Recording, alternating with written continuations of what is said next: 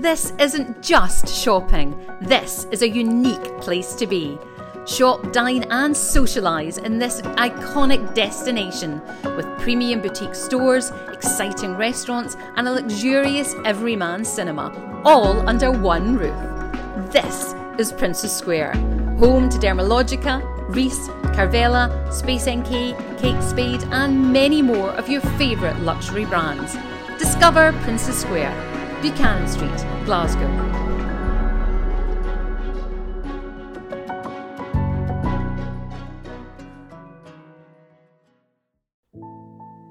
Get ready for the most heartwarming wedding podcast experience you've ever encountered. Picture this the enchanting world of Scottish weddings come alive right in your ears. We've gathered a star studded cast of guests to sweep you off your feet we're talking about dreamy grooms who go above and beyond in their wedding planning escapades, conjuring up the perfect elopements that will make your heart skip a beat. And oh, the bridal designers we'll introduce you to. We're here to hold your hand and keep you on track with your very own wedding checklist. Because, lovebirds, timing is everything. Welcome to Let's Talk Weddings with your Scottish wedding. Lights, camera, and wedding magic.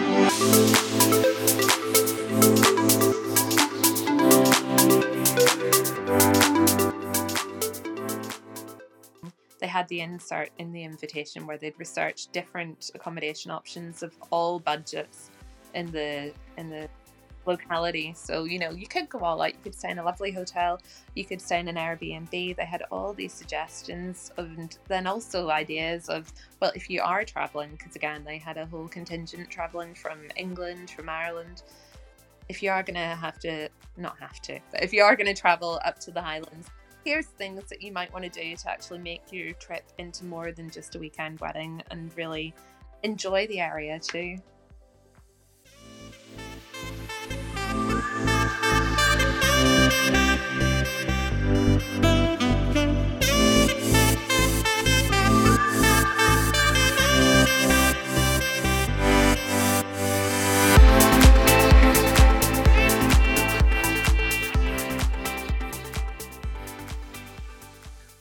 Back to Let's Talk Weddings with Your Scottish Wedding. We've actually got a special on today, or a special topic, and it's Katie Fletcher and myself here with you. So, railcard.co.uk, so our national rail railcard service, um, released an email not so long ago about wedding guests and how much they average they spend on average to attend a wedding. So Katie, you and I thought we might have a little bit of a discussion on this because I mm. was I was kind of shocked at the cost, but also not very shocked at the cost. I and realized that goes into a lot of thinking. Yeah, absolutely. Well, just to glance over the press release that they sent us, they were saying that the average cost is £400 per wedding guest, which mm. initially does sound like a lot, but the more I thought about it and broke it down, I've been to two weddings this year, I thought that's actually not that much at all. Yeah. And this is before we're even talking about attending a hen do or a stag do or a sten or a hag if you're part like one of the really close friends. But mm. I just mm. think it's uh, they were using this to illustrate savings that could be made on traveling to a wedding um if you do one of these rail cards but um i just think 400 pounds isn't doesn't go that far when you break it down so what they were saying on average accommodation for the night per person is 84.40 and yes i'm mm. thinking i don't know when i last got a hotel room anywhere or even a b&b for less than 100 pounds probably when i'm attending right, a wedding yeah. um, unless average... it's comped so yeah. if that's per person then maybe a room is 160 but you've yeah. got two people staying or if the rooms are comped somehow and that's what you're contributing towards it. Yeah. But yeah, yeah. just getting a room for 84 nah not gonna happen. Yeah. no. No and then depending on where you are like has anyone tried to book anywhere in edinburgh recently? It's uh, you're not getting a premier inn or anything for that exactly. Uh, then they're saying that the average outfit is 83.30 on clothes. And yes, I know that one thing that really struck me actually last year at our Your Scottish Wedding Awards is when going around asking people about their outfits, the amount of people who were buying outfits from Shein or Vinted, and they are getting mm. these amazing bargains. But if you're not doing that, if you're not seeing something on one of these great sites, or you've like me, I'm old school, have to go in and try something on because I just cannot be bothered mm. with the hassle of sending stuff back. An average outfit for me is yes, going to start off with a dress around that 80 sort of mark for a wedding dress for or a wedding guest dress, especially depending on who it is, if it's a family wedding yeah. or something like that. But then I've also thought, well, taking your fake tan if you're doing that. And now this is maybe me mm-hmm. being high maintenance, but fake tan. Uh, for my brother's wedding, I went and I had my hair and my makeup done as well. Yeah. I'm not one for getting my nails done, but I know that for so so many other people that is a crucial element of it. Mm. So you've got all that to take into account. Then if you're a man hiring a kilt outfit, that's a hundred pounds at least mm. a lot of the time. My son his outfit was about 130 pounds and he's five wow for Jeez, outfit. Oh. Mm-hmm. Um, and then they're talking about the price of a gift. It's 79.60 is their average, which mm. I was having this discussion with friends recently. What is the the okay amount to give? Yeah, what's gift? appropriate? What's mm. appropriate? Yeah, and I think I think sometimes you get a little bit skewed. I remember we went through a phase, my friends and I, there were eight weddings within one year. And it was uh, getting to the point where, well, they're all close friends. So it was mm. an average of a hundred per per um, gift, if not more. And then yeah. you start going to other weddings where maybe they aren't such close friends, and you go, well, what is the inappropriate amount now? I have no idea. And back into it this year with two weddings, just thinking what do I give and what mm. seems suitable if I'm an all day guest or if it's a family member. It's um gauging it all. And then they're also saying fifty pounds on drinks, which I also thought was conservative, but I don't know if that's just because I'm used to Scottish and Irish weddings. And this was seems to me to be very much driven through English uh research. Yeah. But, yeah. I think you're not. And then much. additional food and snacks, travel. Mm-hmm. do you know? Because I've it is a lot, especially if you're having to travel. Like even going yeah. down to England, if you've got to drive, or like we've got pets, so if if we can't have them stay with the in laws, mm. then who do they go to? Then you have to think of a kennel. There's a lot that goes into being a guest at a wedding and taking that on, and it's not just a decision of I really want to be there. It's I want to be there, but can I afford it? Can I mm-hmm. actually make it there, or can I only afford to send you a gift? I know, which is lovely if you do do that, and you're still mm. thinking, well, I can't be there, but I do want to send you a gift because I'm not sure that everyone would still think of that too. But yeah. Um, and you're talking about pets. I'm thinking about children. If the children aren't invited yes. too, then who do you get to look after your kids? Um, if you're lucky enough to have family or friends to leave them with, brilliant. If you're having to actually get some childcare involved for the day mm. as well, that all amounts up as well. So, yeah, exactly. I, yeah. I'd be interested to hear from our readers and our listeners how much they think is acceptable or what they think, um, whether they think this £400 is realistic or not. And another thing that really struck me was, like I say, you go through through peaks in your life where all you seem to do is attend weddings every weekend. uh, it does hit you with that four weddings and a funeral style stage, mm. um, and you you start thinking, "Gosh, where's all my money gone this year?" And yeah. it has just gone to weddings, especially if it's all the same friends from the same group. It's like, well, it'll be a yeah. different outfit most times. Yeah. I don't know of many people who would think, "Oh, I'm going to rewire the same dress to all these weddings." it's I, I don't know if I would. I think I'd like to think I would, but at the same time, you want to have a bit of diversity and mm-hmm. to do mm-hmm. something a bit differently for yourself more yeah, so than yourself, anything else. Definitely. Yeah. And also, I think there's something still very special about being chosen and being invited to a wedding mm. that you feel, well, I'm going to make the effort. I'm going to dress up yeah. and, you know, look my best and and really treat it as a fun the fun celebration that it should be and really mm. enter the spirit of things. Yeah. Uh, another interesting thing that struck me about this is the sustainability aspect mm. of all this travel involved in weddings, and I know it's something that we've discussed in the past past with the different suppliers talking about ways that you can undercut that travel expenditure. So, in the past, or still currently, you may get people who say, Well, I'm set on a traditional church wedding in my Mm. own church. But then I've also got my heart set in this venue that's an hour away and laying on buses for that at least, where it means that it's just that one carbon footprint instead of everyone taking individual cars or taxis to then get to it. But that's I think where the beauty of a one location wedding comes into play too, where you can choose to get married in the venue and then flip it or use a different element of that space for your the rest of the celebrations and it's not Mm. necessarily something that then eliminates the uh, having a religious wedding because having discussed this with one of our um, Church of Scotland ministers recently, um, he was saying, well, now the, you know you're not limited to having a church wedding. They will come out, they'll get married, marry you by a loch or in a venue, whatever you want. So I which is really good. absolutely, and if that can cut down people's travel costs, it's just one other benefit of it. I would be really interested to hear which of our readers and listeners take into account the cost for their guests.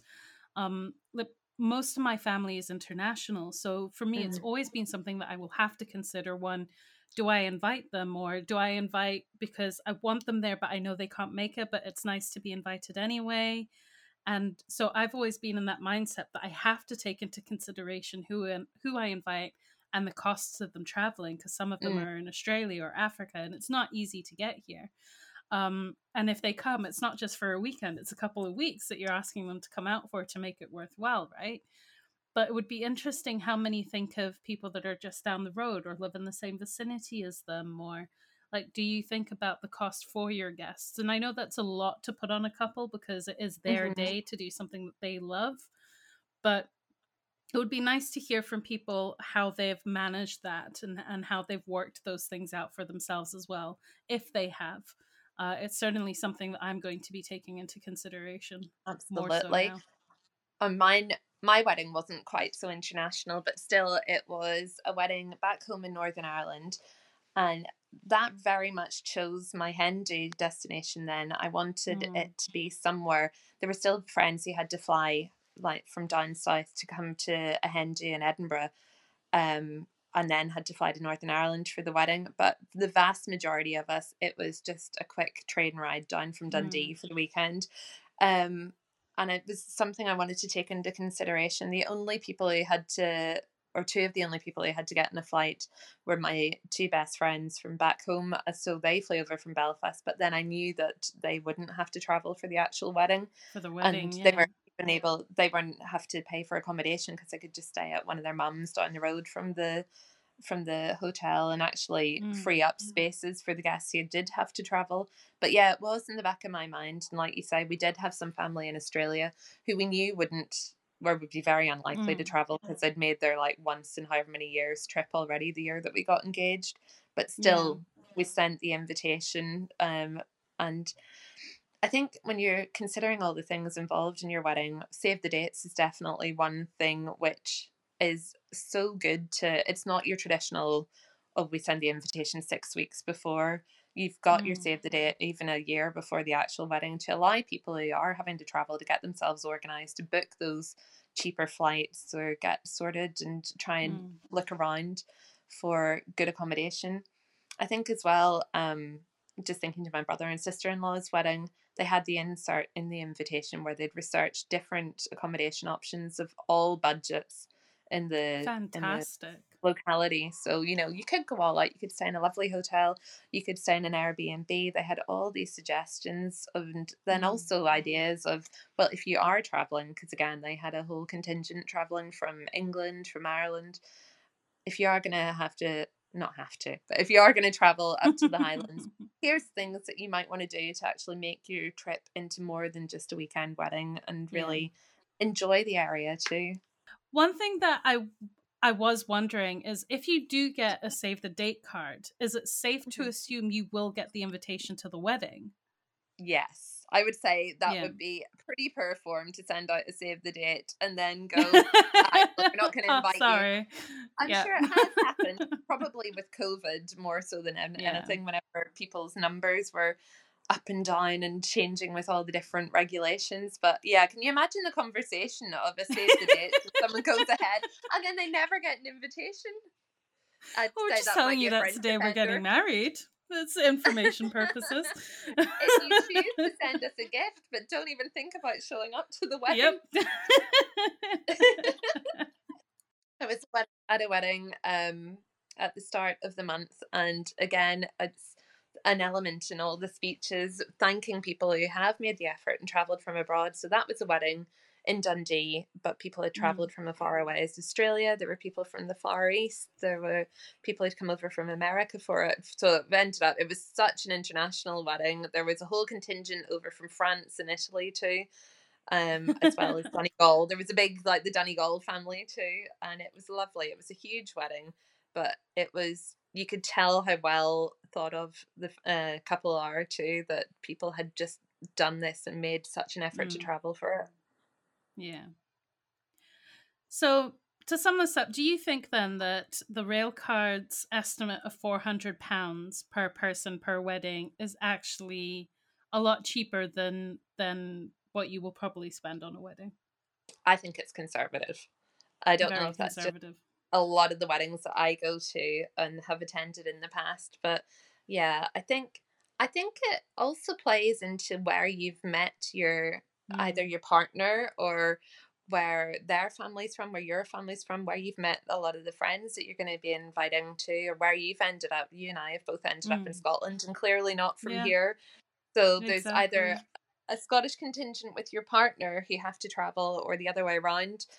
Mhm. So yeah, I think four hundred pounds, and if you're saying that their travel is talking about it being sixty-eight pounds on travel, that's not a full Yeah. time for petrol these days. So, that doesn't work for us. No, That's within four hours of driving distance. That works, maybe. exactly. I'm sure they said as well that uh, there was a percentage in this press release where it was saying people would be prepared to travel up to two hours for a couple that they don't even know that well. I'm thinking two hours is also pretty, pretty conservative. And also, who's who's inviting people that they don't know very well to their weddings? Yeah, this strikes me as one of these Maybe weddings where perhaps me. parents have a huge amount of flights over the invitation list. Quite possibly, yes.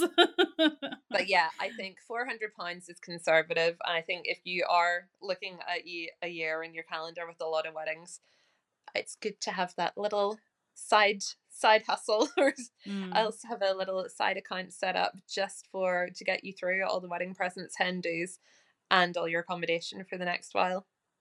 Absolutely.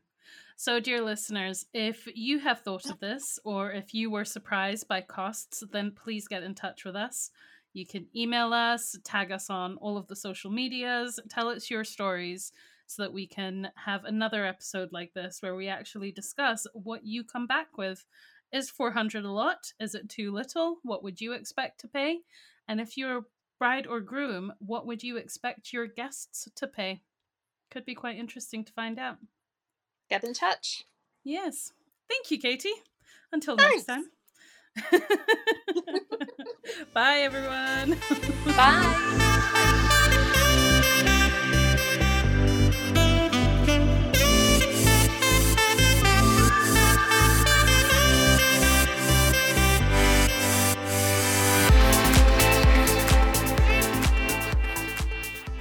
That's it from us on Let's Talk Weddings with Your Scottish Wedding. Don't forget to listen and subscribe wherever you listen to podcasts. And if you'd like to be featured on next week's story, get in touch with sales at yourscottishwedding.co.uk.